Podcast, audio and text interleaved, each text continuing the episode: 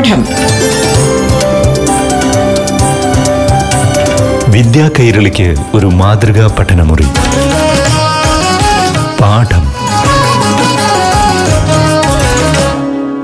നമസ്കാരം പ്രിയ കൂട്ടുകാരെ. പാഠം റേഡിയോ ക്ലാസ് മുറിയിൽ ഇനി ഏഴാം ക്ലാസ്സിലെ മലയാളം ക്ലാസ് കേൾക്കാം. പാഠഭാഗങ്ങളിലെ പുത്തൻ അറിവുകളുമായി അധ്യാപകനും പ്രശസ്ത പ്രഭാഷകനുമായ ഡോക്ടർ മനോജ് എസ് മംഗലത്ത് നിങ്ങൾക്കൊപ്പം ചേരുന്നു.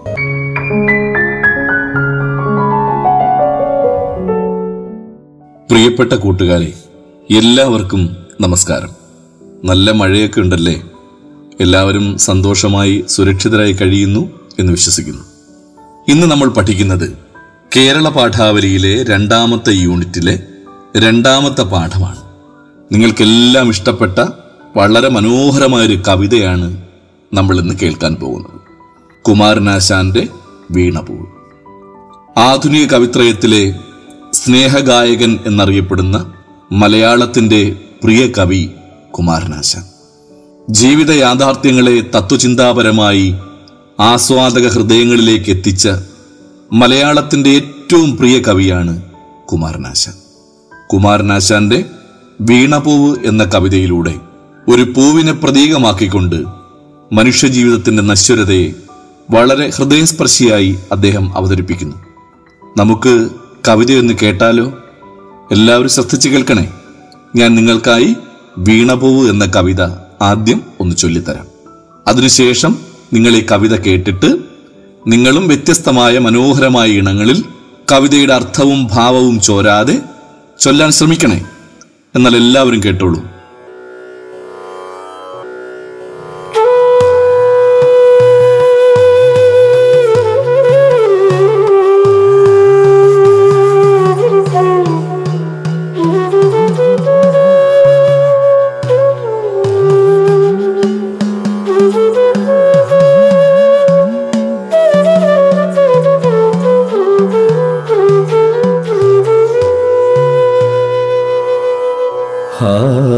പുഷ്പമേ ഹാ പുഷ്പമേ അധിക തുംഗപദത്തിലത്ര ശോഭിച്ചിരുന്നിതൊരു രാജ്ഞി കണക്കയേ ഹാ പുഷ്പമേ അധിക തുങ്കപദത്തിലെത്ര ശോഭിച്ചിരുന്നിതൊരു രാജ്ഞി കണക്കയേ. ശ്രീഭൂവിലസ്ഥിര അസംശയമിന്നു നിന്റെ ആഭൂതിയെങ്ങു പുനരെങ്ങു കിടപ്പിതോർത്ത.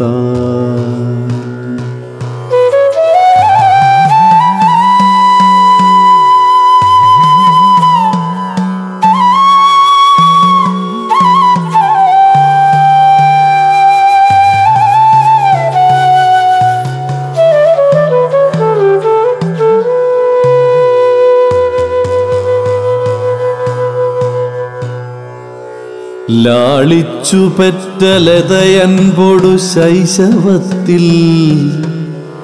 പാലിച്ചു പല്ലവ പുടങ്ങളിൽ വച്ചു നിന്നെ. ആലോലവായു ചെറുതൊട്ടിലുമാട്ടി താരാട്ടാലാപമാർന്നു മലരേ ദലമർമ്മരങ്ങൾ പാലത്തെഴും പുതുനിലാവിലലം കുളിച്ചും ബാലാതപത്തിൽ വിളയാടിയുമാടലന്നി. നീ ലീല പൂണ്ടിളയമൊട്ടുകളോടു ചേർന്നു ബാലത്വമങ്ങനെ കഴിച്ചിതു നാളിൽ നാളിൽ. ശീലിച്ചു ഗാനമിട ചേർന്നു ശിരസുമാട്ടി കാലത്തെഴും കിളികളോടഥ മൗനമായി നീ. ഈ ലോകതത്വവുമയേ തെളിവാർന്ന താരാജാലത്തോടുന്മുഖതയാർന്നു പഠിച്ചുരാവിൽ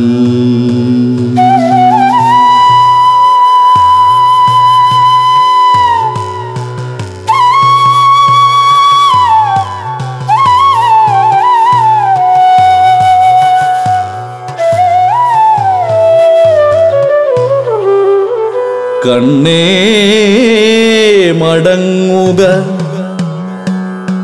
കണ്ണേ മടങ്ങുക.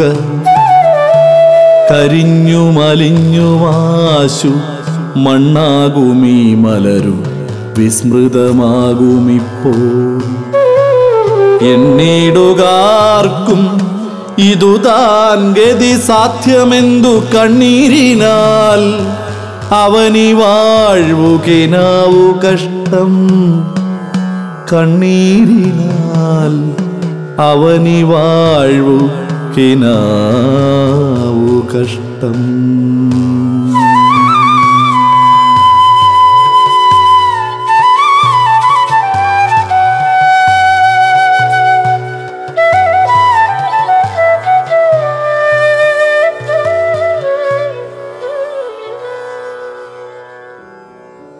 കുഞ്ഞുങ്ങളെ കവിത ഈണത്തിൽ വാദ്യോപകരണത്തിന്റെ പശ്ചാത്തലത്തിലാണ് നിങ്ങളിപ്പോൾ കേട്ടത്.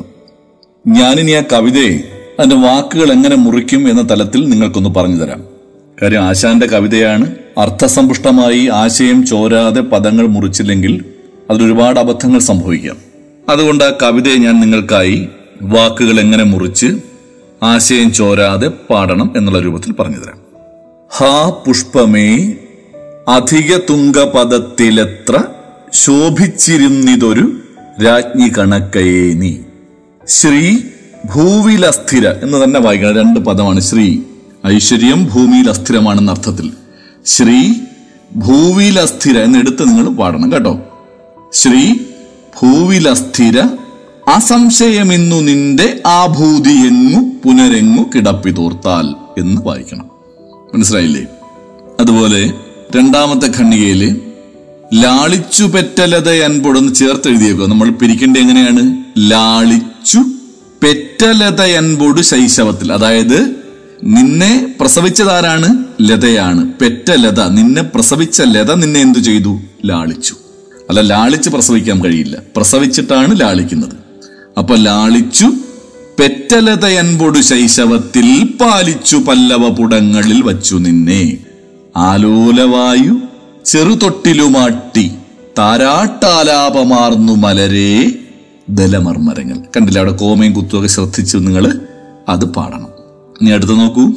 പാലത്തെഴും പുതുനിലാവിൽ അലം കുളിച്ചും ബാലാതപത്തിൽ വിളയാടിയും ആടലെന്നി ആടലില്ല ദുഃഖമില്ലാതെ ആടൽ ആടലെന്നി നീ ലീലപൂണ്ടിളയ മുട്ടുകളോട് ചേർന്നു ബാലത്വം അങ്ങനെ കഴിച്ചിതു നാളിൽ നാളിൽ. വീട്ടിൽ നമ്മുടെ കുഞ്ഞനുജനുനീത്തിയൊക്കെ ഉണ്ടല്ലോ. അതുപോലെ ഈ പൂവ് വേറെ കുഞ്ഞു മുട്ടുകളോട് ചേർന്ന് കളിച്ചു എന്ന് പറയുന്നതിനർത്ഥം നമ്മൾ നമ്മുടെ വീട്ടിലുള്ള കുഞ്ഞു സഹോദരങ്ങളോടൊപ്പം ചേർന്ന് കളിച്ചാണ് നമ്മുടെ ബാല്യം അങ്ങനെ കഴിച്ചു കൂട്ടുന്നത്. ബാല്യത്തിലുള്ള കുഞ്ഞിന്റെ കളിയും ചിരിയും ഒക്കെയാണ് ഇവിടെ ഈ പൂവും ഈ മുട്ടുകളും എന്നതിലൂടെ കവി ഉദ്ദേശിക്കുന്നത്.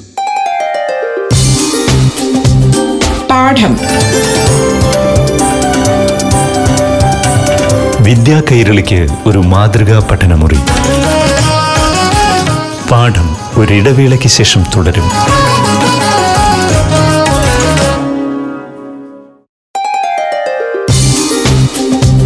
പാഠം. വിദ്യാ കൈരളിക്ക് ഒരു മാതൃകാ പഠനമുറി.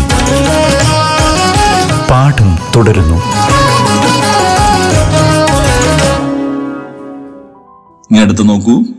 ശീലിച്ചു ഗാനമിട ചേർന്നു ശിരസ്സുമാട്ടിക്കാലത്തെഴും കിളികളോടധ മൗനമായി നീ. കിളികളായി പാട്ടൊക്കെ പാടുന്നത് കേട്ട് അത് ശീലിച്ചു അതിങ്ങനെ പ്രാക്ടീസ് ചെയ്തു പരിശീലിച്ചു എന്നൊക്കെ പറയുന്നത് ഈ ലോകതത്വമയെ തെളിവാർന്ന താരാജാലത്തോടുന്മുഖതയാർന്നു പഠിച്ചു രാവിൽ. രാത്രിയിൽ ആകാശത്ത് വിരിയുന്ന നക്ഷത്രക്കൂട്ടങ്ങളിൽ നിന്നാണ് ലോകതത്വങ്ങളൊക്കെ പഠിച്ചത്. എന്ന് പറഞ്ഞാൽ കുട്ടി വളർന്നു പഠിക്കാൻ പോയി എന്നർത്ഥം. അതിനെ ഇങ്ങനെ കവി സങ്കല്പിച്ചിരിക്കുകയാണ് കൽപ്പിച്ചിരിക്കുകയാണ്. മനസ്സിലായില്ലേ? ഇങ്ങനെ വേണം പിരിക്കാൻ. ഈ വണ്ണം അൻപൊടു വളർന്നത് നിന്റെ അംഗം. അങ്ങനെ നിർത്തണം. നിന്റെ അംഗം ആവിഷ്കരിച്ചു ചില ഭംഗികൾ മോഹനങ്ങൾ. ഭാവം പകർന്നു വദനം. അവിടെ നിർത്തുക കവിൾ കാന്തിയാർന്നു പൂവേ അതിൽ പുതിയ പുഞ്ചിരി സഞ്ചരിച്ചു. ഇങ്ങനെയാണ് നമ്മൾ ഈ കവിതയെ പിരിച്ച് പദങ്ങൾ പിരിച്ച് പാടേണ്ടത്. അപ്പൊ ഇങ്ങനെ പദം പിരിച്ച് നമ്മൾ കവിത ആലപിക്കുമ്പോഴാണ് അർത്ഥസമ്പൂർണമായി അർത്ഥസമ്പുഷ്ടമായി ആശയം ചോരാതെ ആ കവിതയുടെ സൗന്ദര്യം തുളുമ്പി നിൽക്കുന്ന രൂപത്തിൽ നമുക്ക് ആലപിക്കാൻ കഴിയുന്നത്. അപ്പൊ എന്റെ കുഞ്ഞുമക്കൾ അത് ശ്രദ്ധിക്കുമല്ലോ? തെറ്റാതെ അത് പാടാൻ ശ്രമിക്കണം. ഓക്കെ? കവിത എല്ലാവർക്കും ഇഷ്ടപ്പെട്ടു എന്ന് കരുതുന്നു. എന്റെ കുഞ്ഞുമക്കൾ വേറിട്ട ഈണത്തിൽ പാടി നിങ്ങളുടെ ടീച്ചറെ കേൾപ്പിക്കണം കൂട്ടുകാരെ കേൾപ്പിക്കണം. വളരെ മനോഹരമായ ഒരു കവിതയാണ്. കുമാരനാശാന്റെ ഖണ്ഡകാവ്യമായ വീണപൂവിന്റെ തുടക്കത്തിലുള്ള ഇരുപത് വരികളാണ് പാഠഭാഗത്തുള്ളത്. പക്ഷെ ഞാൻ കവിതയുടെ അവസാനത്തെ നാല് വരികൾ കൂടി നിങ്ങൾക്ക് പാടി തന്നിട്ടുണ്ട് കാരണം ഹാ അതിൽ തുടങ്ങി കഷ്ടം എന്ന വാക്കിൽ അവസാനിക്കുന്നു. മനുഷ്യ ജീവിതത്തിന്റെ നശ്വരത ഇത്രമാത്രം ലഘൂകരിച്ച് പറഞ്ഞു തന്ന മറ്റാരുമില്ല. തത്വചിന്താപരമായിട്ടാണ് ആശാൻ ഈ കവിത നമ്മുടെ മുന്നിൽ അവതരിപ്പിക്കുന്നത്. ഹായിൽ തുടങ്ങി കഷ്ടത്തിൽ അവസാനിക്കുന്ന ഒരു തരംഗ ദൈർഘ്യം മാത്രമേ ഉള്ളൂ ജീവിതം. ജീവിതം ഒരു നീർക്കുമിള പോലെയാണ് എന്നാണ് ആശാൻ ഇതിലൂടെ നമുക്ക് പറഞ്ഞു തന്നത്. പൂവിനോടെന്ന മട്ടിൽ മനുഷ്യജീവിതത്തിന്റെ അവസ്ഥാവിശേഷങ്ങൾ സ്വയം പറയുകയാണ് ഇവിടെ കവി. സകല ചരാചരങ്ങളുടെയും അവസ്ഥ പ്രകൃതിയുടെ നീതിയായി പൂവിൽ യുക്തിസഹമായി ആരോപിക്കുന്ന തരത്തിലാണ് വീണപൂവ് ആവിഷ്കരിച്ചിരിക്കുന്നത്. ഏവരുടെയും മനസ്സിനെ ആകർഷിക്കുന്ന പ്രകൃതി വിഭവമാണ് പൂവ്. അതുകൊണ്ട് തന്നെ അതിനെ കാവ്യപ്രതീകമായി ഉപയോഗിക്കുന്നതിലൂടെ കവിതയുടെ ആകർഷണീയതയും വർദ്ധിക്കുന്നു. പൂവിന്റെ ക്ഷണിക ജീവിതത്തിന്റെ അവസ്ഥാന്തരങ്ങളിലൂടെ ആത്മവിചാരം ചെയ്യുമ്പോൾ ജീവിതത്തെ മുഴുവനായി വിലയിരുത്താനാവുന്നു. ഒരു സ്വപ്നം മനസ്സിൽ നിലനിൽക്കുമ്പോഴും പ്രകൃതിയിലെ യാഥാർത്ഥ്യങ്ങളോട് പൊരുത്തപ്പെടേണ്ടി വരും എന്നതാണ് കവിത നൽകുന്ന ആശയം. ജീവിതം നശ്വരമാണെങ്കിലും അതിനെ അർത്ഥപൂർണമാക്കാനാണ് നാം ശ്രമിക്കേണ്ടത് എന്നാണ് ആശാൻ ഈ കവിതയിലൂടെ പറയുന്നത്. സ്വപ്നം നിരർത്ഥകമായാലും അതിനെ ഉപേക്ഷിക്കേണ്ടതില്ല. ആശാൻ കവിതയുടെ സൗന്ദര്യം പരിചയപ്പെടുത്തുക പ്രതീകാത്മകമായ കവിതാരീതി അതിന്റെ സവിശേഷ തിരിച്ചറിയുക എന്നൊക്കെ ലക്ഷ്യം വെച്ചാണ് നിങ്ങൾക്ക് വീണപൂവ് നൽകിയിട്ടുള്ളത്. മഹാകാവ്യം എഴുതാതെ മലയാളത്തിൽ മഹാകവിയായ നമ്മുടെ പ്രിയ കവി മഹാകവി കുമാരനാശാൻ അദ്ദേഹത്തിന്റെ എല്ലാ കവിതകളിലും സ്നേഹം ഒരു വിഷയമായിരുന്നു. സ്നേഹത്തിലൂടെ മാനവരാശി പരസ്പരം തിരിച്ചറിയാൻ ഈ കലഹിക്കുന്ന ലോകത്ത് സ്നേഹമല്ലാതെ മറ്റൊരു മരുന്നില്ല എന്ന് നമ്മെ ഉദ്ബോധിപ്പിച്ച കവിയാണ് കുമാരനാശാൻ. ആധുനിക കവിത്രയത്തിലെ പ്രധാനിയായിരുന്നു കുമാരനാശാൻ. ആയിരത്തി എണ്ണൂറ്റി എഴുപത്തി മൂന്ന് ഏപ്രിൽ പന്ത്രണ്ടിന് തിരുവനന്തപുരം ജില്ലയിലെ കായിക്കരയിൽ ജനിച്ചു. പരമ്പരാഗത കാവ്യശൈലിയിൽ നിന്ന് വ്യത്യസ്തമായ കവന ചാതുരി പ്രദർശിപ്പിച്ചുകൊണ്ട് മലയാള കവിതയിൽ പുതിയൊരു ഭാവുകത്വത്തിന് തുടക്കം കുറിക്കുകയുണ്ടായി. ശ്രീനാരായണ ഗുരുവിന്റെ അരുമശിഷ്യനായ Kumaranasan S N D P Yogam secretary എന്ന നിലയിൽ സാമൂഹ്യ പരിഷ്കരണ പ്രസ്ഥാനത്തിന് നേതൃത്വം വഹിച്ചു. വിവേകോദയം മാസികയുടെ പത്രാധിപരായിരുന്നു. മലയാളത്തിനു പുറമെ സംസ്കൃതം ബംഗാളി ഇംഗ്ലീഷ് എന്നീ ഭാഷകളിലും പാണ്ഡിത്യമുണ്ടായിരുന്നു. വെയിൽസ് രാജകുമാരനിൽ നിന്ന് പട്ടും വളയും ലഭിക്കുകയുണ്ടായി. അന്നത്തെ ഏറ്റവും വലിയ ബഹുമതി കേട്ടോ മകളെ പട്ടും വളയും ലഭിക്കുക എന്ന് പറയുന്നത്. വീണപൂവ് നളിനി ലീല പ്രരോദനം ചിന്താവിഷ്ടയായ സീത ദുരവസ്ഥ ചണ്ടാല ഭിക്ഷുകി കരുണ ഗ്രാമവൃക്ഷത്തിലെ കുയിൽ ഇതൊക്കെ ഖണ്ഡകാവ്യങ്ങളിൽപ്പെടും പുഷ്പവാടി മണിമാല വനമാല സ്തോത്രകൃതികൾ ഇതൊക്കെ കവിതാ സമാഹാരങ്ങളാണ്. ബാലരാമായണം ശ്രീബുദ്ധചരിതം അത് കാവ്യങ്ങളാണ്. സൗന്ദര്യലഹരി അത് വിവർത്തനമാണ്. വിചിത്ര വിജയം പ്രബോധ ചന്ദ്രോദയം അത് നാടകങ്ങളാണ്. വിചിത്ര വിജയവും പ്രബോധ ചന്ദ്രോദയവും ഇതൊക്കെയാണ് അദ്ദേഹത്തിന്റെ പ്രധാന കൃതികൾ. ആയിരത്തി തൊള്ളായിരത്തി ഇരുപത്തിനാല് ജനുവരി പതിനാറിന് പല്ലനയാറ്റിൽ വെച്ചുണ്ടായ ഒരു ബോട്ട് അപകടത്തിൽ കുമാരനാശാൻ നമ്മളെ വിട്ടുപിരിഞ്ഞു. ഇവിടെ വീണപൂ എന്ന കവിത തുടങ്ങുന്നത് ഹ എന്ന വാക്കിലാണ്. ജീവിതം കഷ്ടമാണ് ഇത്രയേ ഉള്ളൂ നശ്വരമാണ് എന്നൊരു വലിയ തത്വമാണ് അവിടെ നമ്മളെ തുടക്കത്തിൽ തന്നെ മനസ്സിലാക്കി തരുന്നത് ഒരു രാജകുമാരിയെ പോലെ ശോഭിച്ചിരുന്ന അല്ലയോ പൂവേ പുഷ്പമേ? ഇവിടെ മനുഷ്യനായിട്ട് നിങ്ങൾ കാണണം. നമ്മൾ ആദ്യം തന്നെ പറഞ്ഞു പൂവിനെ ഒരു പ്രതീകമാക്കി വെച്ചുകൊണ്ടാണ് ആശാൻ കവിത എഴുതുന്നത്. ഇവിടെ പൂവിന്റെ സ്ഥാനത്ത് നമ്മൾ മനുഷ്യ ജീവിതത്തെ കണ്ടാൽ മതി. ഒരു രാജ്ഞിയെ പോലെ പ്രശോഭിച്ചിരുന്ന ശോഭിച്ചിരുന്ന വാണിരുന്ന ഈ പുഷ്പം ദാ മണ്ണിൽ വീണ് കിടക്കുന്നത് കാണുമ്പോൾ ശ്രീ ഭൂവിൽ അസ്ഥിരമാണ് സൗന്ദര്യം ഭൂമിയിൽ അസ്ഥിരമാണ് ശാശ്വതമല്ല എന്നൊരു വലിയ സത്യം ആശാൻ നമുക്ക് പറഞ്ഞു തരുന്നു. അത് കഴിഞ്ഞിട്ട് പൂവിന്റെ ഓരോ അവസ്ഥകളാണ് നമ്മളിലൂടെ ആശാൻ പരിചയപ്പെടുത്തുന്നത്. കവിതയിലൂടെ ഒരു മനുഷ്യജീവിതം ഒരു കുഞ്ഞ് പിറന്നത് മുതൽ അതിന്റെ അവസാന തലം വരെ എങ്ങനെയായിരിക്കും എന്ന് ഒരു പൂവിനെ ഉപയോഗിച്ചുകൊണ്ട് ആശാൻ പറയുകയാണ്. ആ പൂവിനെ അതിന്റെ അമ്മ പ്രസവിച്ചു അതിനെ താരാട്ടുപാടി അതിനെ വളർത്തി വലുതാക്കി അതിനെ അക്ഷരം പഠിക്കാൻ വിദ്യാലയത്തിലേക്ക് വിടുന്നു. ഇവിടെ അതിന് പകരം മറ്റു കാര്യങ്ങളാണ് പറഞ്ഞിരിക്കുന്നത്. ഇങ്ങനെ ഓരോരോ ഘട്ടം ഘട്ടമായി ആ പൂവ് വളർന്നു വരികയാണ് പ്രശോഭിക്കുകയാണ്. ഇവിടെ മനുഷ്യ ജീവിതത്തിൽ നമ്മളെ അമ്മ പ്രസവിക്കുന്നു അമ്മ മുലയൂട്ടി വളർത്തുന്നു അമ്മ നമ്മളെ പോറ്റി വളർത്തി നമ്മളെ വലുതാക്കുന്നു കുട്ടി ഇങ്ങനെ വളർന്നു വരികയാണ്. അപ്പോ ആദ്യമുള്ള കുഞ്ഞിന്റെ ഭാവം മാറി അത് ബാല ശൈശവം മാറി ബാല്യമായി ബാല്യത്തിൽ നിന്നും കൗമാരത്തിലേക്ക് മാറുമ്പോൾ ഒരു കുട്ടിയിൽ ഉണ്ടാകുന്ന മാറ്റങ്ങൾ. അല്ലെ? അത് പ്രത്യേകം ഈ വണ്ണം അൻപൊടു വളർന്നത നിന്റെ അംഗം ആവിഷ്കരിച്ചു ചില ഭംഗികൾ മോഹനങ്ങൾ. നീ ബാല്യത്തിൽ നിന്നും കൗമാരത്തിലേക്ക് മാറിയപ്പോൾ നിന്റെ ശരീര ഭംഗി കൂടി. ഭാവം പകർന്നു വദനം. മുഖത്തൊക്കെ ഒന്നുകൂടെ സൗന്ദര്യം ഉണ്ടായി കവിൾ കാന്തിയാർന്നു. പൂവേ അതിൽ പുതിയ പുഞ്ചിരി സഞ്ചരിച്ചു. നിനക്ക് നാണം വരാൻ ഒരുങ്ങി നീ ഒരു പെൺകുട്ടി വളർന്ന പെൺകുട്ടിയായി മാറി എന്ന് പറയാണ് ഇവിടെ പൂവിലൂടെ പറയുകയാണ്. അപ്പൊ മനുഷ്യ ജീവിതത്തിന്റെ ഘട്ടം ഘട്ടമായുള്ള വളർച്ച ഒരു പൂവിനെ പ്രതീകമാക്കിക്കൊണ്ട് വളരെ സുന്ദരമായിട്ട് ആശാൻ അവതരിപ്പിക്കുകയാണ്. അത് മാത്രവുമല്ല ഞാൻ കവിതയുടെ അവസാന വരികളിൽ നിങ്ങൾക്ക് പാടി തന്നിട്ടുണ്ട് കണ്ണേ മടങ്ങുക അത് നമ്മുടെ പാഠപുസ്തകത്തിലില്ല. എന്നിട്ട് ഞാൻ എന്താണ് അത് ചെയ്തതെന്ന് ചോദിച്ചാൽ ആ വരികൾ കൂടി പാടുമ്പോൾ മാത്രമാണ് ആ കവിതയുടെ ഒരു പൂർണത അതിന്റെ യഥാർത്ഥ ആശയം നിങ്ങൾക്ക് മനസ്സിലാകുന്നത്. കാര്യം നമ്മൾ കവിത തുടക്കത്തിൽ കണ്ടത് പൂ ഇങ്ങനെ മരിച്ചു കിടക്കുന്നതാണ് കൊഴിഞ്ഞു വീണ് കിടക്കുന്നതാണ്. അതായത് ഒരു മനുഷ്യന്റെ ജീവിതം അവസാനിച്ചു. ആ അവസാനിച്ച ആ മനുഷ്യ ജീവിതം അല്ലെങ്കിൽ ആ പൂ വന്നിരിക്കട്ടെ അതിനെ അവസാനം യാത്രയാക്കുകയാണ്. ജീവിതത്തിൽ നിന്ന് എന്നേക്കുമായി വിട പറയുകയാണ്. കണ്ണേയും മടങ്ങുക കരിഞ്ഞു മലിഞ്ഞുമാശു മണ്ണാകുമീ മലര് വിസ്മൃതമാകുമ്പോൾ നോക്കൂ നമ്മളെ തന്നെ ഒന്നുകിൽ പട്ടടയിൽ വെച്ച് ദഹിപ്പിക്കും അല്ലെങ്കിൽ മണ്ണിലേക്ക് നമ്മളെ കുഴിച്ചിടാറുണ്ട്. പല രൂപത്തിൽ നമ്മുടെ ബോഡിയെ നമ്മൾ അടക്കം ചെയ്യുമ്പോൾ ശരീരത്തെ അടക്കം ചെയ്യുമ്പോൾ മറയ്ക്കുമ്പോൾ നമ്മൾ ഈ ലോകത്തോട് പിന്നെ ഇല്ല. നമ്മുടെ ശരീരം ഈ ലോകത്തോട് യാത്ര പറഞ്ഞു പോവുകയാണ്.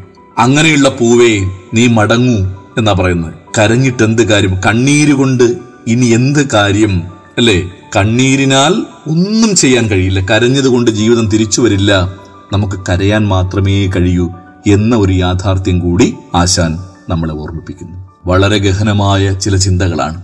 ഐശ്വര്യമുണ്ടാകുമ്പോൾ സമ്പത്തുണ്ടാകുമ്പോൾ അല്ലയോ മനുഷ്യ നീ അഹങ്കരിക്കരുത് എന്നൊരു സന്ദേശം കൂടിയതുണ്ട് കാരണം ആദ്യം തന്നെ ആശാൻ പറയുന്നു ശ്രീ ഹൂവിൽ അസ്ഥിരമാണ്. സൗന്ദര്യം ഐശ്വര്യം ഭൂമിയിൽ അസ്ഥിരമാണ്. സമ്പത്തെല്ലാം ഭൂമിയിൽ അസ്ഥിരമാണ്. അതുകൊണ്ട് ഈ അസ്ഥിരമായ നൈമിഷികമായ ജീവിതത്തെ ഓർത്ത് നീ അഹങ്കരിക്കരുത്. അത് ശാശ്വതമല്ല എന്ന ഓർമ്മപ്പെടുത്തലാണ് ആശാൻ ഈ കവിതയിലൂടെ വീണപൂവ് എന്ന കവിതയിലൂടെ നമ്മളെ ഓർമ്മിപ്പിക്കുന്നത്. വളരെ ഗഹനമായ ഒരു കവിതയാണ് വീണപൂ. ആശാന്റെ കവിതകൾ ചൊല്ലുമ്പോൾ അതിന്റെ വാക്കുകളൊക്കെ മുറിക്കുന്നത് വളരെ സൂക്ഷിച്ചു വേണം. മറ്റുള്ള കവിതകളെ പോലെ അത്ര ലളിതമല്ല. ഭാവാർദ്രമായി കവിത ചൊല്ലാൻ എന്റെ കുഞ്ഞുമക്കൾക്ക് കഴിയണം. ഈ കവിത നിങ്ങൾ ഒത്തിരി തവണ വായിക്കണം. ഈ കവിതയുടെ അർത്ഥം നിങ്ങൾ മനസ്സിലാക്കി അത് വായിച്ച് ഒരുപാട് തവണ വായിച്ച് ചൊല്ലണം എന്ന് മാത്രമാണ് എനിക്ക് പറയാനുള്ളത്. അപ്പോൾ നിങ്ങൾക്ക് എല്ലാവിധ ഭാവുകങ്ങളും നേർന്നുകൊണ്ട് നമ്മുടെ ഇന്നത്തെ ക്ലാസ് അവസാനിക്കുന്നു. എല്ലാവർക്കും നമസ്കാരം. പാഠം.